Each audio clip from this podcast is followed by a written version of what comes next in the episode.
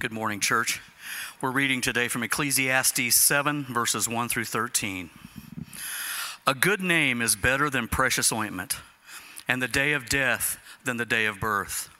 It's better to go to the house of mourning than to go to the house of feasting, for this is the end of all mankind, and the living will lay it to heart.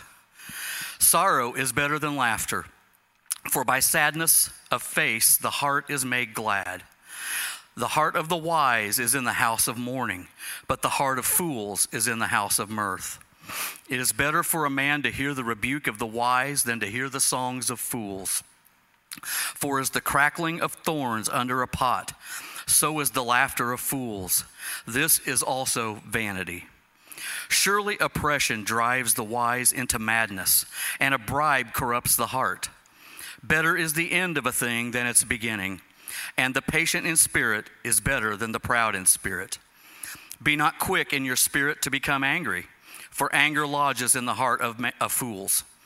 Say not, Why were the former days better than these?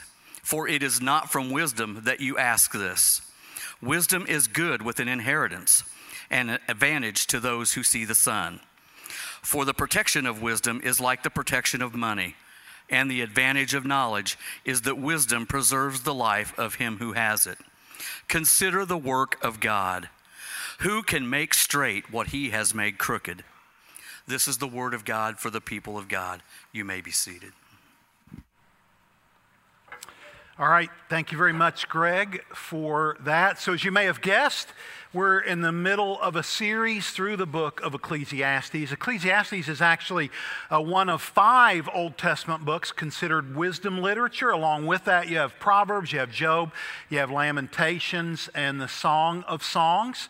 Now, we're in Ecclesiastes 7, so if you were with us last week, you may be wondering why do we skip from Ecclesiastes 5 to Ecclesiastes 7?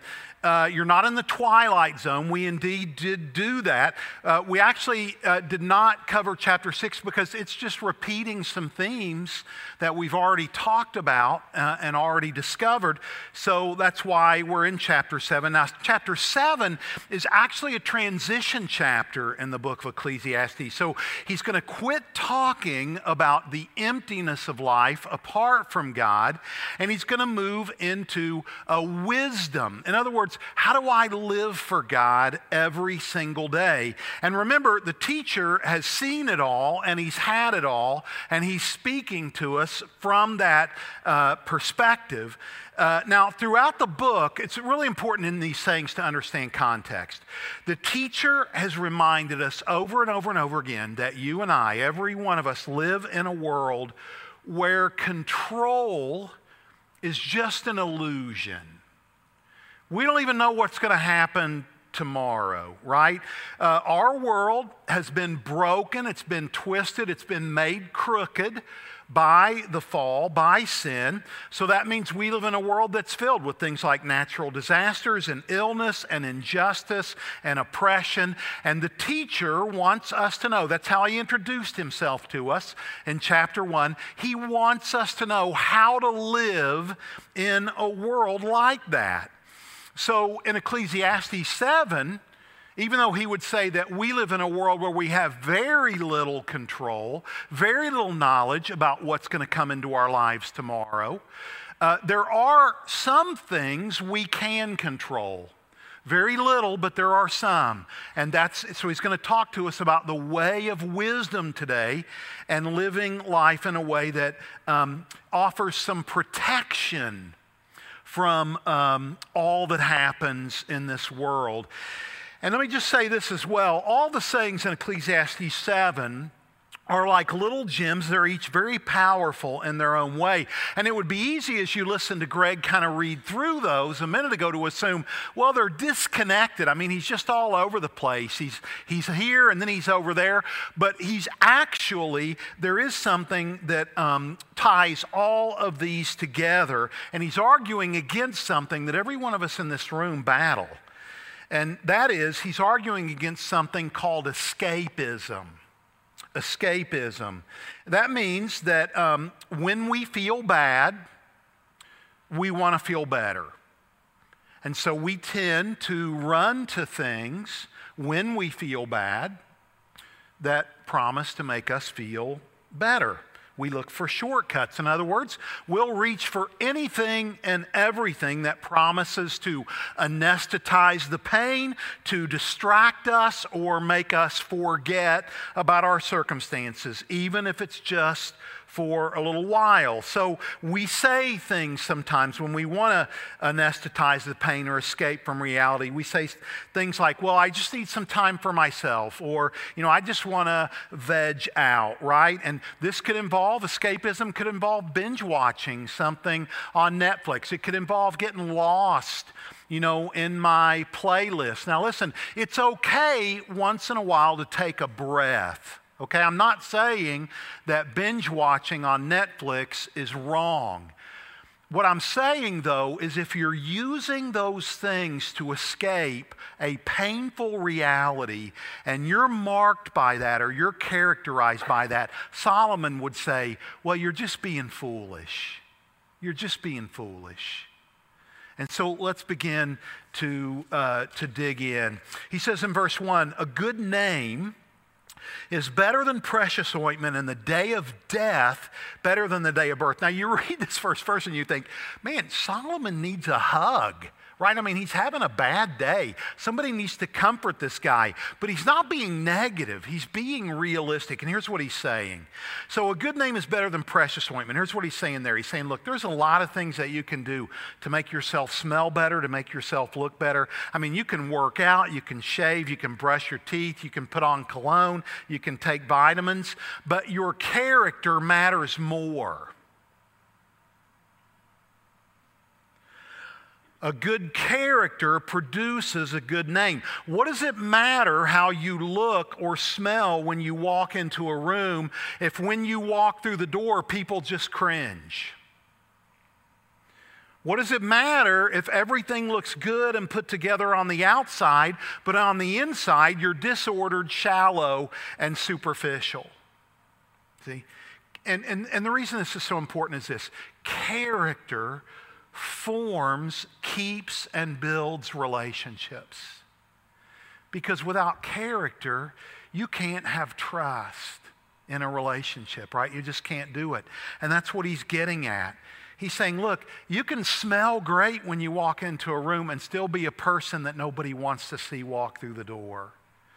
And then he goes and says this last phrase, and the day of death is better than the day of birth. He's talking about the difference between potential and fulfillment.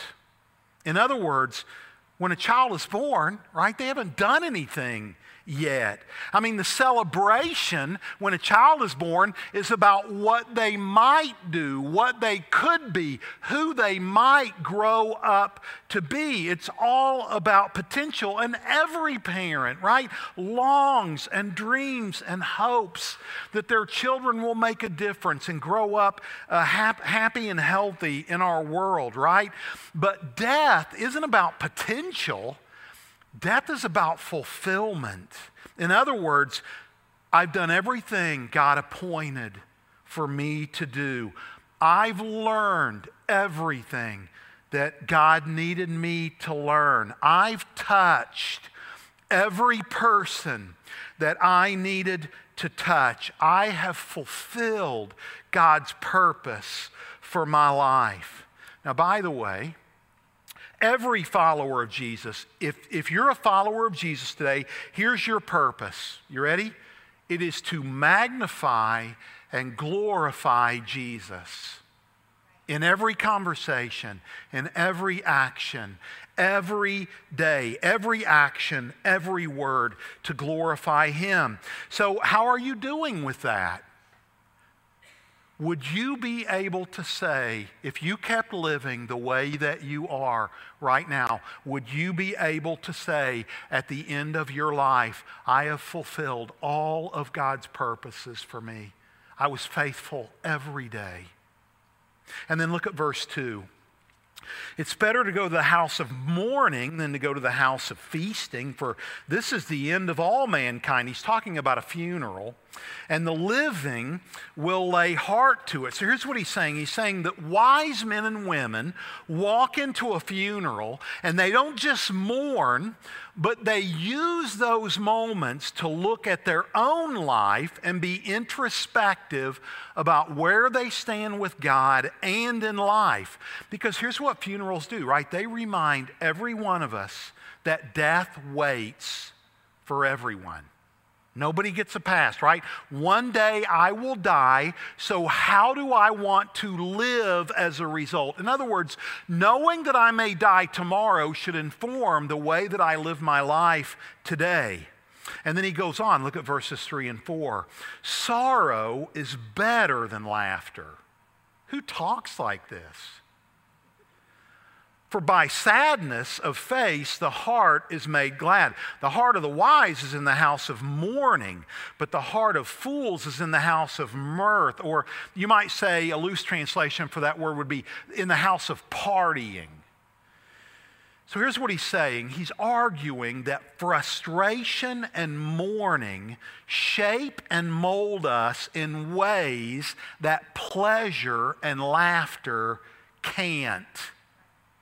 He's saying that, that a man or a woman gains more wisdom and insight through suffering and through frustration than they do in pleasure and in laughter. So, what he's saying is this he, he might say to us, Look, quit railing your, an angry fist at God when things go wrong, because maybe that represents God's mercy in your life. Maybe God wants to teach you something. Maybe God wants to conform you into the image of his son. This is why C.S. Lewis, one of the great Christian writers and thinkers of our day. Here's what he said about this He said, Pain is God's megaphone to rouse a morally deaf world. God whispers to us in our pleasure, but he shouts to us through our pain.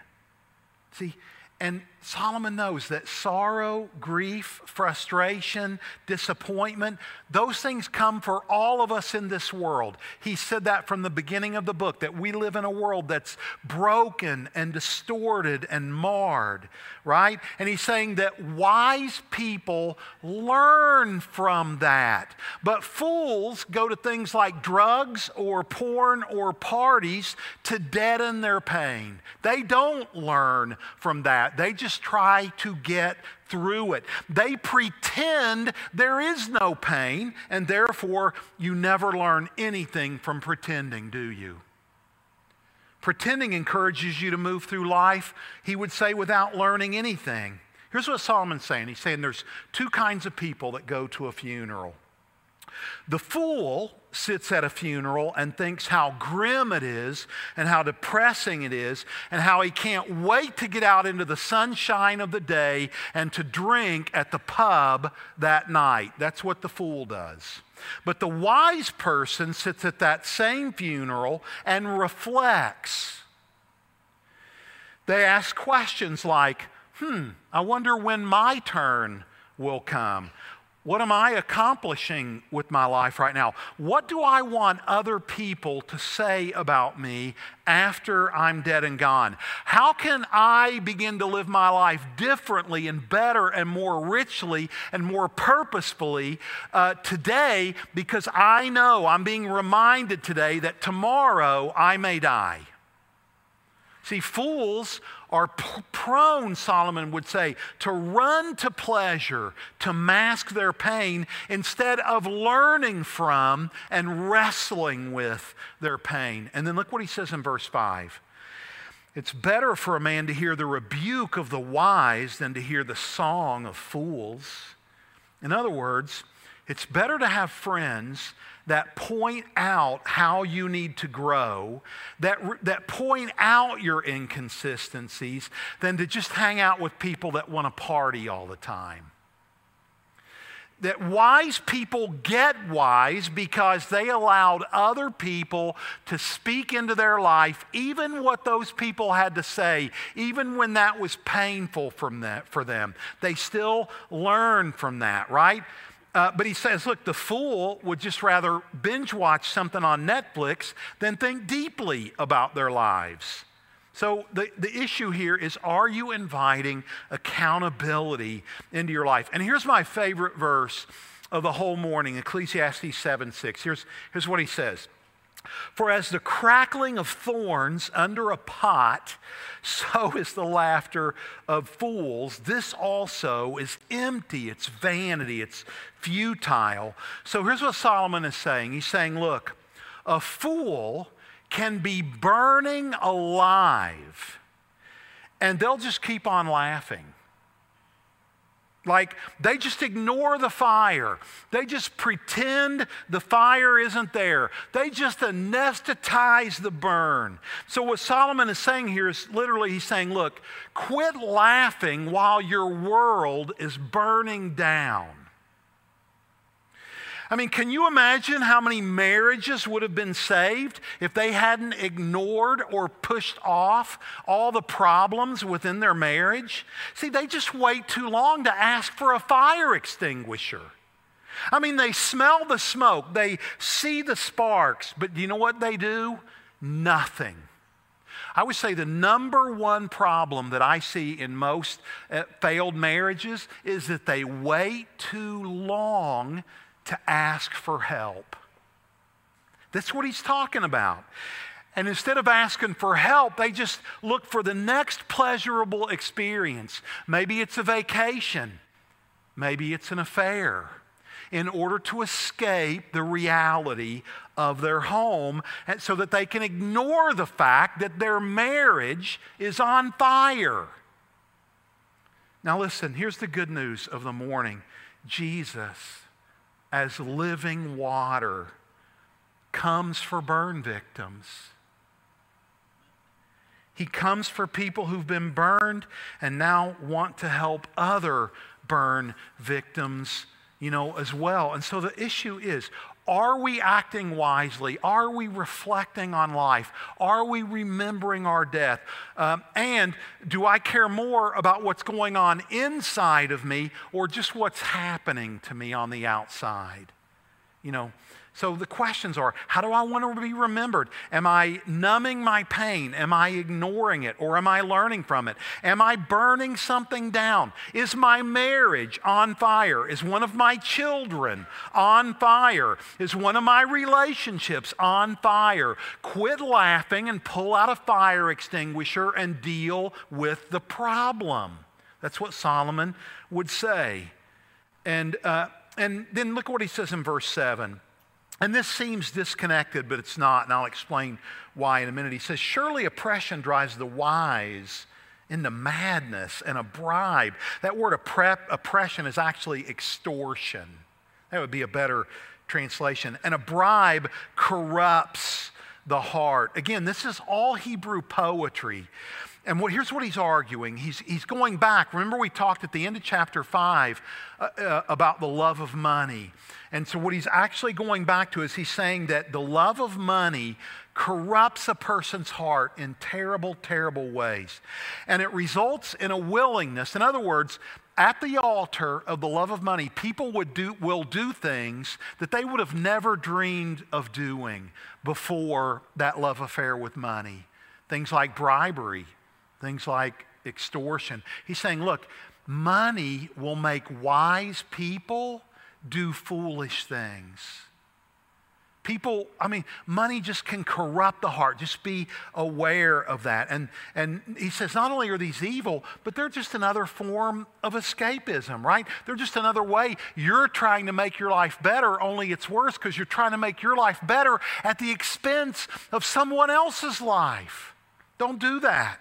And then look what he says in verse 8 Better is the end of a thing than its beginning, and the patient in spirit is better than the proud in spirit. He's just saying this look, it's better to understand what the end goal is. If you understand the end goal, your patience is going to increase, right? And the teacher is saying it's better to see a project through the lens of the end result than to just start a project without envisioning the end in mind. Now, uh, now listen, this is church, we're a family, so let's just have some fun with this. How many of you have started a project at home and you just kind of left it hanging? Okay, now keep your hand up. Keep them up. All right. For how many of you, how many of you started a project one year ago and it's still unfinished? okay. How about two years ago and it's still unfinished? I still see lots of hands up. Three years ago and it's still unfinished four years ago and it's still unfinished. You know what? It's just getting convicting now. Let's just stop here, right? But you get the idea. Solomon's saying, look, it's human nature to want to start a project and not to finish it. Um, but, you know, it's just, not wise. It's not wise to live that way. And then look at the second line. He says, it's better to, be, to have a patient spirit or be patient than prideful. Now, listen, Remember the context here. He's argued that we live in a world where we have no control. We are dependent creatures. We can't even know what's going to happen to us tomorrow. So we have to entrust ourselves to a big uh, God who is in control. That's been his theme all along, right? So let me ask you in an out of control world, in a world where bad things happen, how would, a, how would a patient person respond to a world like that? Well, they would endure it, right? They would say, Well, hey, you're God. I'm not. You're in control. I'm not. I'm just going to patiently endure these circumstances.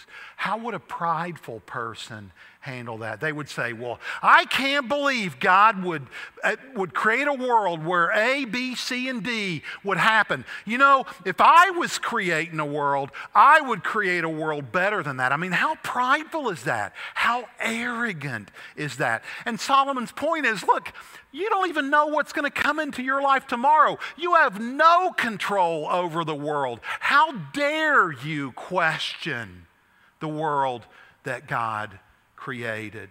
This is the difference between a patient spirit and a prideful spirit. You know, uh, yeah, so you're going to endure that. And then look at verse 9. Do not be quick in your spirit to become angry, for anger lodges in the heart of fools. He's saying, look, in a world where bad things happen, anger is inevitable. And you're going to get angry, but that doesn't mean you have to stay angry. You can get angry, but that doesn't mean that that anger has to become a part of you, that it doesn't have to warp and corrupt your soul.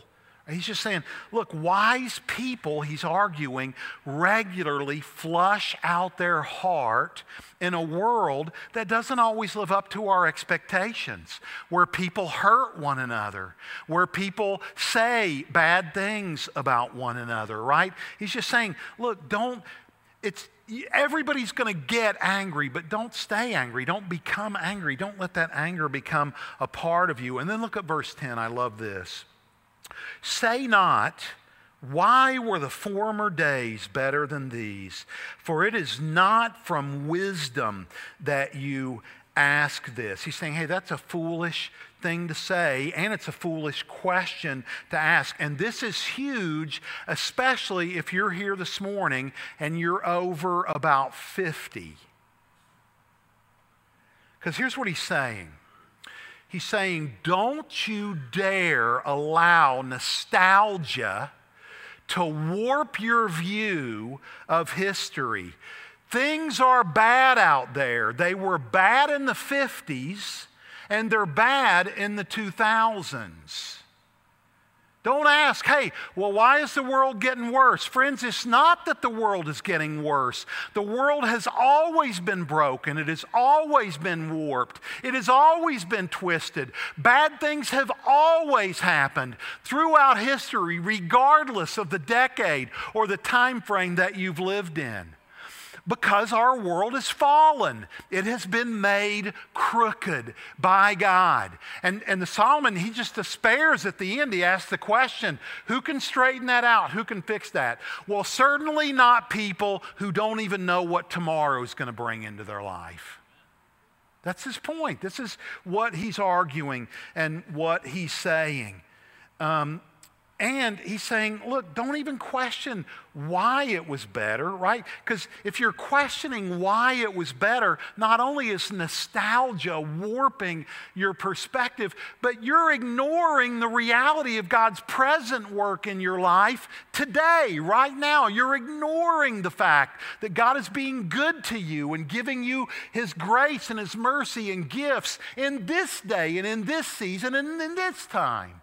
It is so important. Now, so I have to ask you, what would that look like? What would it look like for you to live out Ecclesiastes 7:10? How would you need to do that? What do you need to do differently? Listen, churches and people are not meant to look backward. They're meant to look forward. This is so important.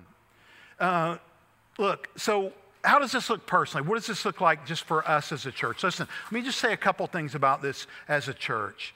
So, Jackie and I, my wife Jackie and I, hopefully, we're here for life. I mean, I don't want to be anywhere else. I want to pour out my life here in this church. This is my calling. Now, I want you to think about it. If we as a church we're going to look back on what, what some of you might call like the good old days.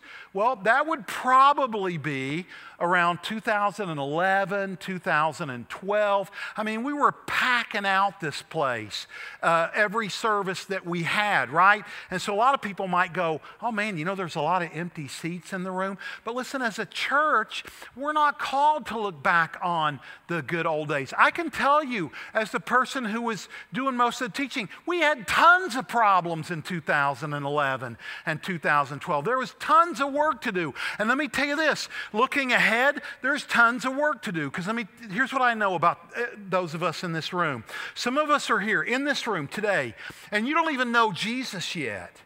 And so we have work to do. We need to help you cross the line of faith so that you can say, I know Jesus. I am a follower of Jesus. Some of you are here and you're brand new Christians.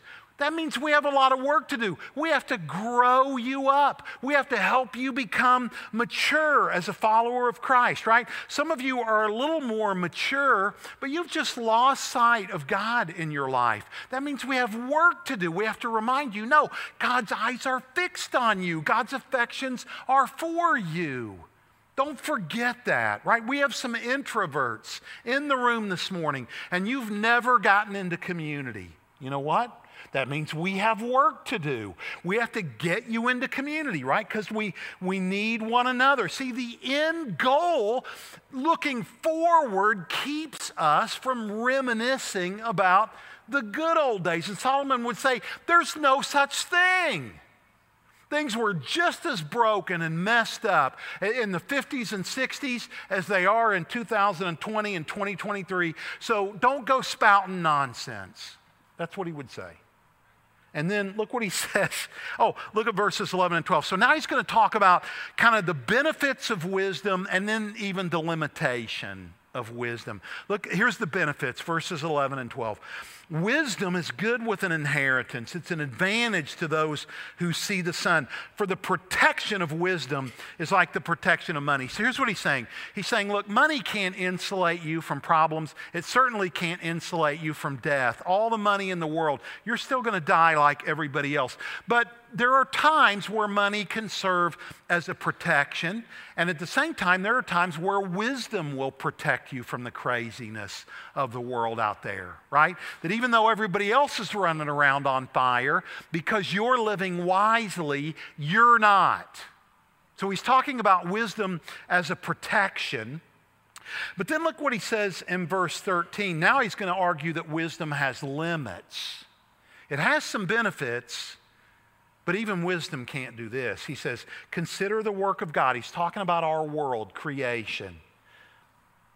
Who can make straight what God has made crooked? And the understood answer to that, the answer that's meant to be understood is well, nobody can. I mean, we don't even know what God's going to bring into our lives tomorrow. We have no control over anything that happens just in our lone solitary lives, right? So, how in the world are we going to straighten out the problems of the whole world? Solomon would say, well, it can't be done. All the wisdom in the world will not straighten out the problems of this world. It just won't do it. See? But now here's the good news. See, the Old Testament asks the questions. And in Solomon's mind, there was nobody qualified. All, even if a person had all the wisdom of the wor- in the world, they still wouldn't be qualified to straighten out what God has made crooked. But in this case, the Old Testament asks the question, and the New Testament gives us the answer. And the answer is nobody can except for our Jesus. Our Jesus can straighten out what God has made crooked, both in the human heart and as it would relate to the problems of this world. See, Jesus is the Savior that rescues us from brokenness. He is the wise man who shares his wisdom. He is the powerful man that gives us power through the Holy Spirit of God. And just as we sometimes feel out of place and rejected in this world, He too stepped into the brokenness brokenness of this world so that one day he might fix ultimately the brokenness of this world. And he, he was punished by God so that you and I might be pardoned by God. See? Because if somebody's going to straighten out what God's made crooked in this world, I mean, all of us, right? That's going to have to start with a look in the mirror. In other words, I can't fix brokenness out there if I'm broken inside. A broken man or woman can't reach out and try to fix a broken world. See, he has to start by fixing the brokenness in us, and that's what Jesus that's what Jesus does. So here's what we're going to do. We're going to just camp for just a couple of minutes in two passages, in, in two verses in the New Testament. And these verses are actually answering Solomon's question. Well, I mean, who can fix? You know, who can who can make straight what God has made crooked. Who can do that? Look, look what the apostle Paul says. This is 1 Corinthians chapter 1 verses 30 and 31. And because of him, that is God, you are in Christ Jesus. There's the name. There's the one who became to us wisdom from God. Remember, I said Ecclesiastes is when wisdom literature? Well, what Paul reminds us is that wisdom isn't just a principle, wisdom is a person. It's our Jesus. And he shares that wisdom with us when we, when we follow him closely. You've become wisdom from God. And then he says, uh, God was wise in giving us, and he uses three words, and we're going to talk about these words because these are words that kind of would go over your head. These are words we don't use in our culture, but they're very important for believers to understand. He uses three words. He tells us, in other words, he's going to tell us how Jesus became wisdom to us from God. He became our righteousness. We'll talk about that in a minute. He became our sanctification and he became our redemption. Such important words, and I'm going to make them all real clear as we go along. So that, as it is written, let the one who boasts boast in the Lord. Who can straighten out what God made crooked? Only our Jesus. I'm going to boast in him. I'm not going to boast and glory in myself, right? Just only in him. Because none of us can say we can fix a broken world. It would be boastful and prideful. Um, and so, in the wisdom of God, he, he tells us here Christ has given us three things. Let's talk about the first one. He's given us righteousness. Now, this is a more, this word is more about your and I's standing before God. In other words, the fact that Jesus has given me his righteousness means that I can approach God and God will embrace me and accept me because he doesn't see my sin. He only sees the righteousness of Christ. So it changes my standing with God. I go from a criminal, criminal to someone who's welcome in his home because my standing before God, he's given me a new name. He, he's really put me in a witness protection program, right? He's changed my name, he's changed my identity so that at any time I'm welcome in his home. That's what it means to have the righteousness of Christ. And then Paul told us that Christ has also sanctified us. Now, this means that God has set us apart. It means that though we used to be broken, though we used to be useless to God, God couldn't even use us. Now we're useful to the Master. He's, he's fixed that brokenness so that He can use us to turn around and begin to fix the problems of a broken world. Not at our discretion, but at His discretion. See, this is so beautiful. And it's, think about, remember when you used to go to your grandma's and she would put out fine china? Well, that china was set apart, wasn't it? And then she'd put it away and you wouldn't see it until next Thanksgiving when you went back to grandma's, right? That's what that china was for. And it only came out for special occasions. That's the idea that Paul is referencing here when he talks about being sanctified or set apart for the work of Jesus. It's as if Jesus just pulled us off a shelf and said, Hey, here you go. This is a special occasion. I'm going to use you today. And God does that every day. I'm going to use you today. I'm going to use you today. You are useful to me. You are, you are no longer useless and broken. And then finally, I'm going to tell you a story about this one because it's so important. God's wisdom is expressed in our lives through this third word. It's the word redemption. And what that word means is that He bought us back. He, he paid the price for our sin and brokenness through His death on the cross. In other words, it's almost like He paid a ransom for us. And I want to tell you a story about this to help you remember. This is a story that I heard when I was a freshman in college. I didn't write it down, I've never forgotten it. And hopefully, this will be a story like that for you. So there was a little boy who was learning to carve wood. There was a creek that ran behind his house. He decided one day that he was going to carve out a small boat and so every day after school, he would come home, he would carefully carve out his vision for that little boat. And after weeks and months of carving and sanding and painting, the little boy was finally ready to launch his new uh, and shiny boat into the water behind his house. Well, the first day was a huge success. His boat floated and sailed just like he thought it would. He, he was so proud of his little boat. He went to bed that night. He slept soundly. Uh, just so, uh, he just loved this little boat. Well, the next day, while he was at school, it rained really, really hard. And the little boy couldn't wait to try out his new boat again with all that new water. And so when he got home, he grabbed his new boat. He ran out to the creek behind his house, which was now a fast moving stream. Well, at first, you know, he puts his boat in the water, and at first he's able to keep up with the current, but there was so much water, it was running so fast that the little boy couldn't keep up, and he just watched helplessly as his little boat just disappeared further and further away. I mean, he was heartbroken. Uh, and he, he, was heartbroken and he was helpless. And um, the little boy grieved the loss of his little boat. He, I mean, after school, every day he would look for it. He would spend his weekends looking for it, but it was no use. His little boat was gone, just carried away.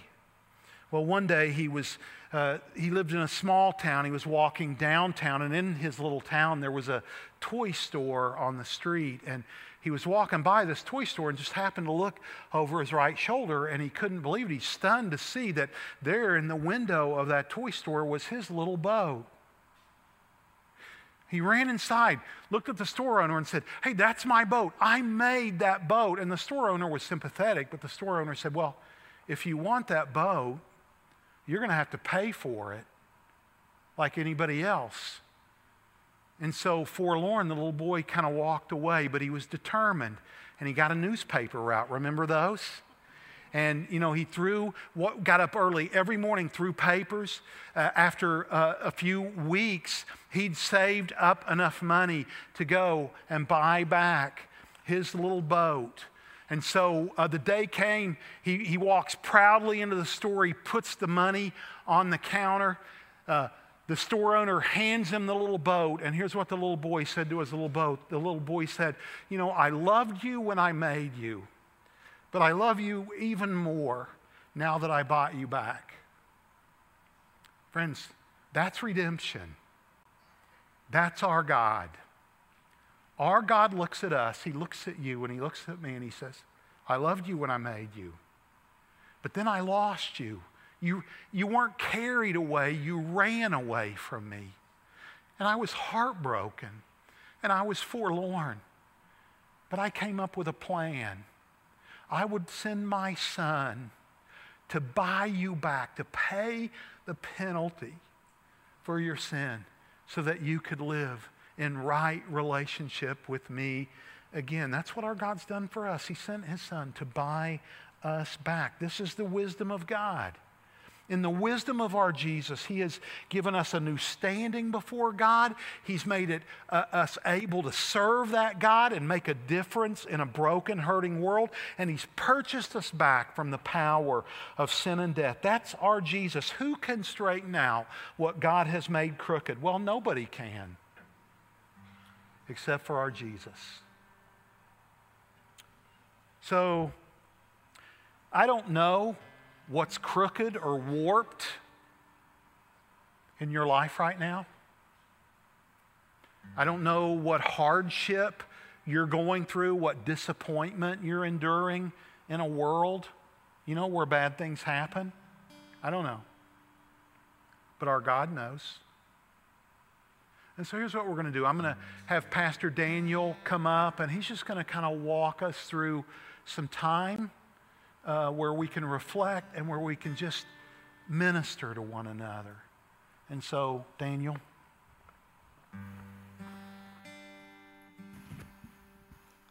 Thank you, Pastor Brad.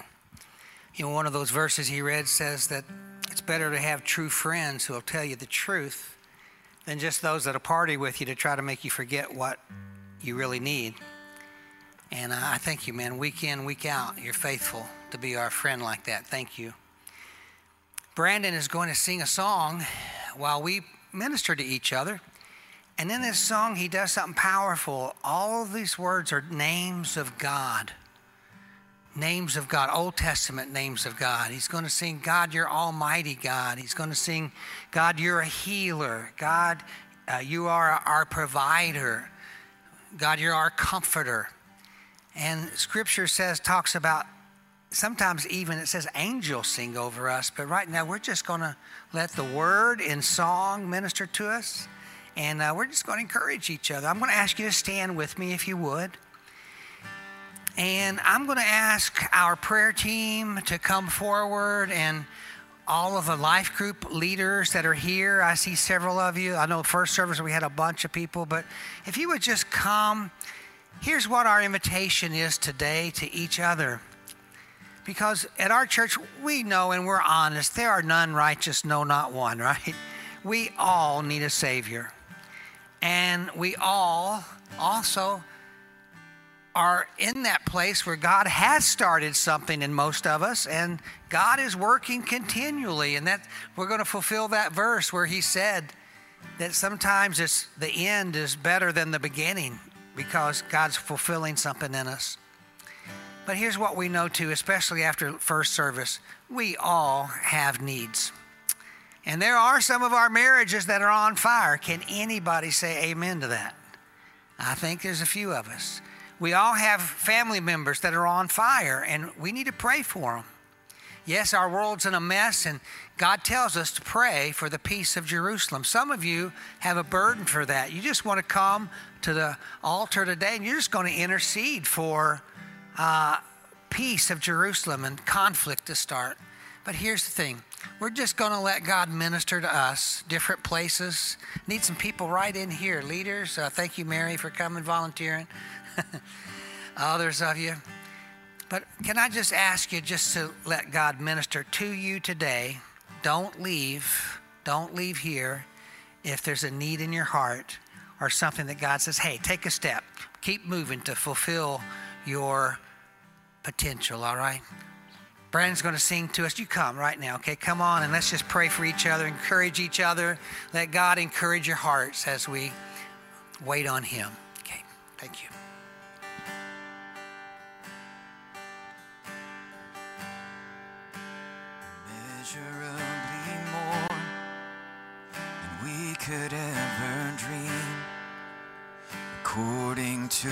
Strength.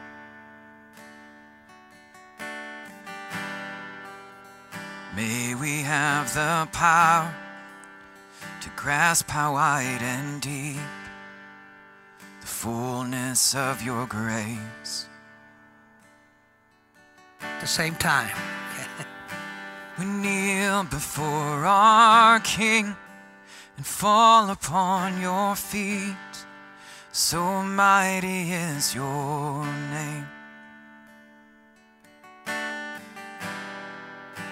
And boldly we approach.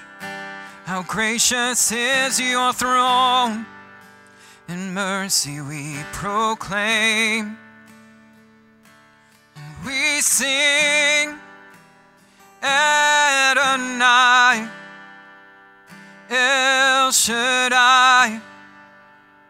God Almighty, and we sing Jehovah Rapha, Elohim, King of Kings. You're the King of Kings. you know, I'm going to ask that some of our men, men, I want you to do something. If you were one of those that could say, maybe my, my house is not on fire, maybe my kids aren't burning up yet, but boy, there's really a lot of smoke going on. And our marriage, yeah, I know we need help. I want you guys, take the lead right now. I want you to grab your wife's hand and I want you to come forward and agree in prayer. I really believe this. I believe just you confess or admitting to her, hey, God's bigger than us and God's able to help us and strengthen us. And, and I would admit we need Him. So I just want to ask you. I know we do, guys. Don't don't don't hesitate. Just come on forward. We're going to do that. If you're in a physical situation where your body, you just recognize I need God to intervene. Thank God for medicine. Amen. But God is our healer. Jesus' blood is what makes it available. You come and agree with in prayer for your physical healing. Ask God to do what only He can do. And let's just trust Him to do something big in our lives. Hey, we're grateful for what God has done in the past in our church, but would most of you agree that every church in America needs revival? And so does ours. We need personal revival. So just come. Let this be a time. We're going to take about five minutes and we're just going to intercede. But five minutes times 50 people is 250 minutes. That's over four hours. That's a lot of praying. So let God minister to you and through you in these next few minutes.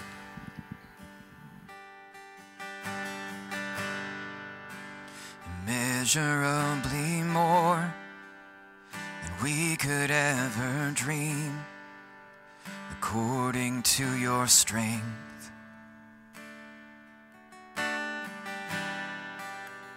May we have the power grasp how wide and deep the fullness of your grace. We kneel before our King. We fall upon your feet. So mighty is your name. And boldly we approach. How gracious is your throne. In mercy we proclaim. On we sing. Adonai, El Shaddai, God Almighty, and we sing Jehovah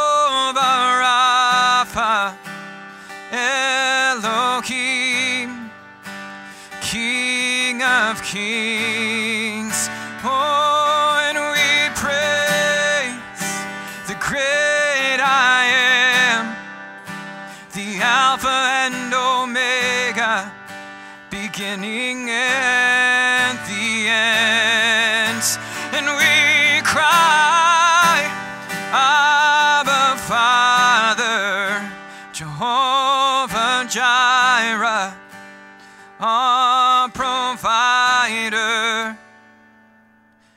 Jesus, we adore you. Yeshua, we adore you. Jesus, we adore you. There's power in your name. There's power in your name. Jesus, we adore you. Yeshua, we adore you. A lot of times, last service, we were waiting, and this was a real powerful moment in our in our ministry time. I know we have a couple minutes left, and I asked honestly, I said, "How many of y'all could say, okay, it's a little nervous to come forward. We're not used to that, to an altar and praying." But right where you're sitting, you can say, I, I could use prayer. I know our marriage could, our kids could, our family could, our business could, our income could. And I asked for people to raise their hands. And let me just see, how many of you could say, hey, I, hey, I had one lady tell me, I turned my prayer request in last week.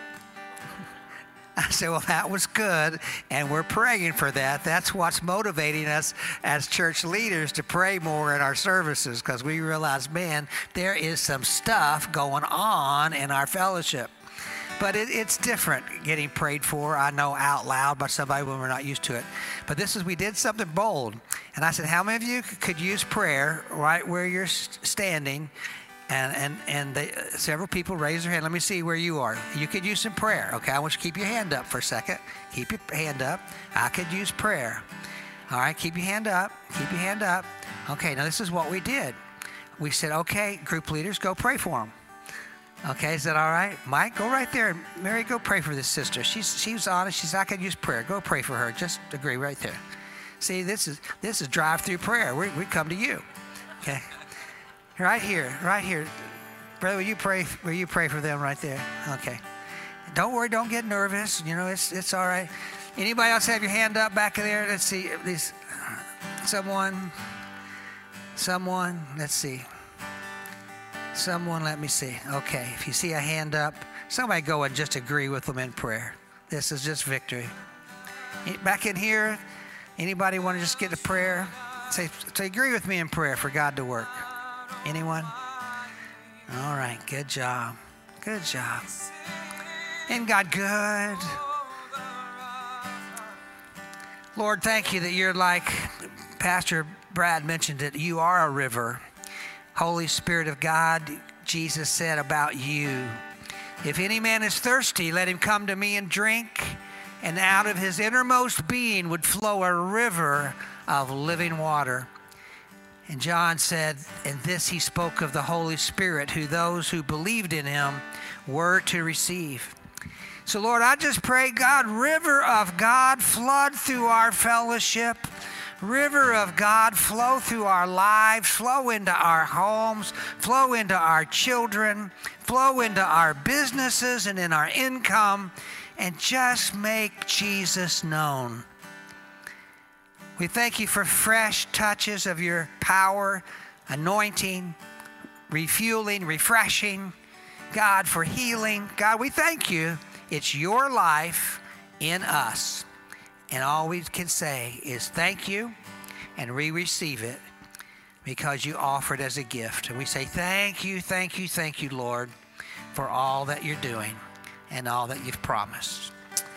And everybody can say, Amen. Can you say amen? Amen. All right. Listen, here's what we want you to do. I want you to look to the per- well. First off, let me say this. Thank you for being faithful every week to stack these chairs. But we y'all doing a good job of stacking.